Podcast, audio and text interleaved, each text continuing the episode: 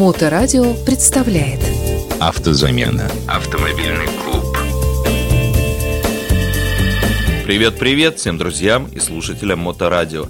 Сегодня среда, 12 часов дня, а на улице фантастически жаркое для Петербурга лето. Что в эти дни может быть прекраснее того, чтобы прыгнуть за руль своего автомобиля и совершить вояж на берег Финского залива или на пляж прохладного озера Ленинградской области? И вот-вот это станет возможным, ведь мы уже максимально приблизились к исполнению нашей мечты – иметь собственный автомобиль.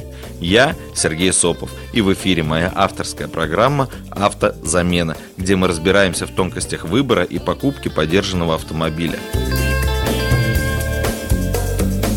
Сегодняшний выпуск – последний из этого цикла передач, но в будущих темах я не раз буду возвращаться к некоторым важным моментам, связанным с покупкой автомобиля, как подержанного, так и нового. В прошлой серии мы с вами посетили профильный автосервис выбранного нами автомобиля и провели диагностику. Диагностика не выявила серьезных недостатков автомобиля, и мы с вами приняли решение о покупке. Мы вступаем в стадию переговоров с продавцом о деталях будущей сделки – Скажу сразу, все действующие правила по сделкам купли-продажи автомобиля максимально упрощены, и само оформление сделки весьма простое, поэтому этот аспект мы обсудим немножко позже. А вот самый главный вопрос, вопрос цены, к нему стоит подготовиться. Вернее так, стоит подготовиться к аргументированному торгу с продавцом. Давайте для начала суммируем все полученные сведения о выбранном нами автомобиле, точнее говоря, все сведения о недостатках. У нас есть результаты самостоятельного осмотра, а также заключение профильного сервиса. Давайте переведем всю эту информацию в денежный эквивалент и посчитаем сначала необходимые затраты на приобретаемый автомобиль, а потом возможные траты в будущем. Необходимые затраты. К этим затратам сразу же стоит отнести следующие позиции. Первое. Обязательное техническое обслуживание после покупки, а именно замена масел, фильтров и прочих необходимых расходных материалов. Второе. Состояние шин. Если состояние удручающее, вносим в список трат о покупке комплекта необходимых шин. Или в том случае, когда к машине прилагается только один комплект сезонных шин. Третье.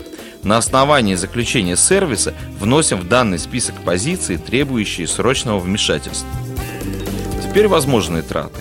К этим тратам стоит отнести все рекомендательные пожелания сервиса, то есть указания, не требующие срочного вмешательства – Траты, связанные с мойкой, химчисткой, полировкой приобретаемого автомобиля, то есть те траты, которые никак не влияют на ходовые качества. Полученную сумму мы фиксируем и прибавляем к ней условные 20% на возможное удорожание данных услуг. На основании данной суммы мы будем делать продавцу предложение о покупке его автомобиля.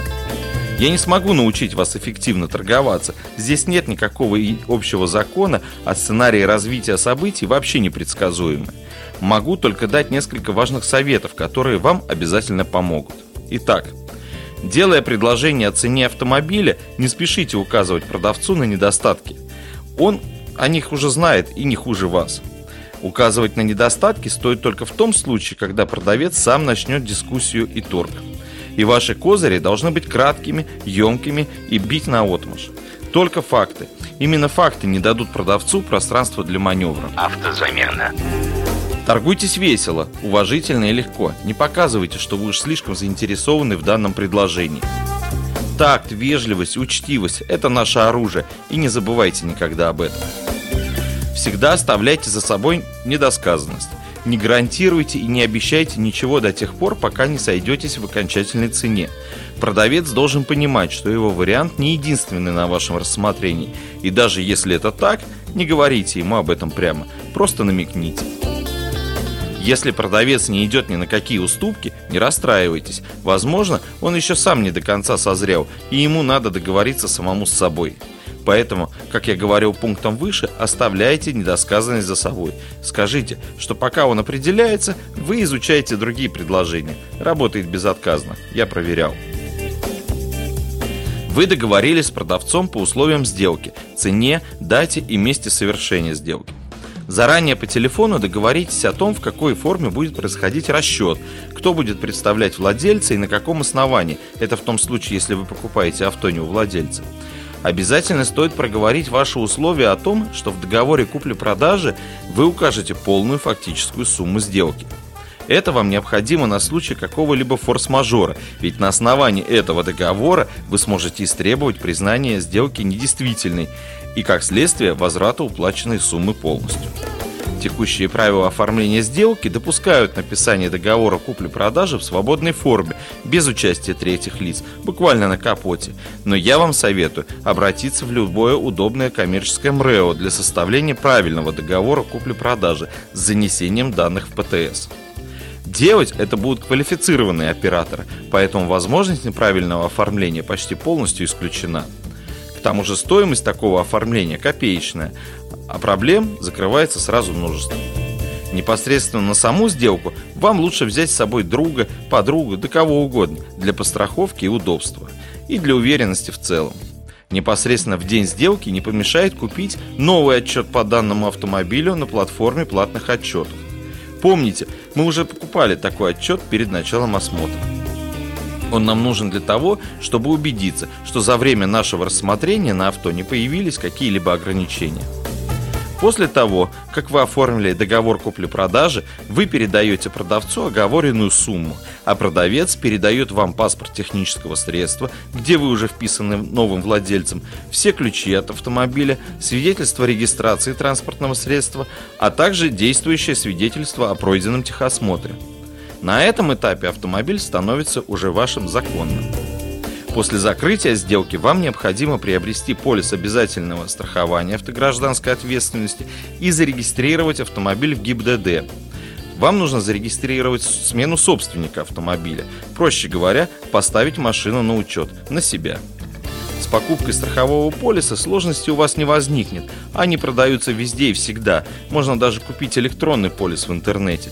А вот постановку на учет лучше всего сделать через сайт госуслуг – вам нужно будет оставить заявку на сайте с указанием удобного для вас времени визита в ГИБДД и представить автомобиль к осмотру инспектору. После чего вам выдадут свидетельство регистрации автомобиля уже на ваше имя.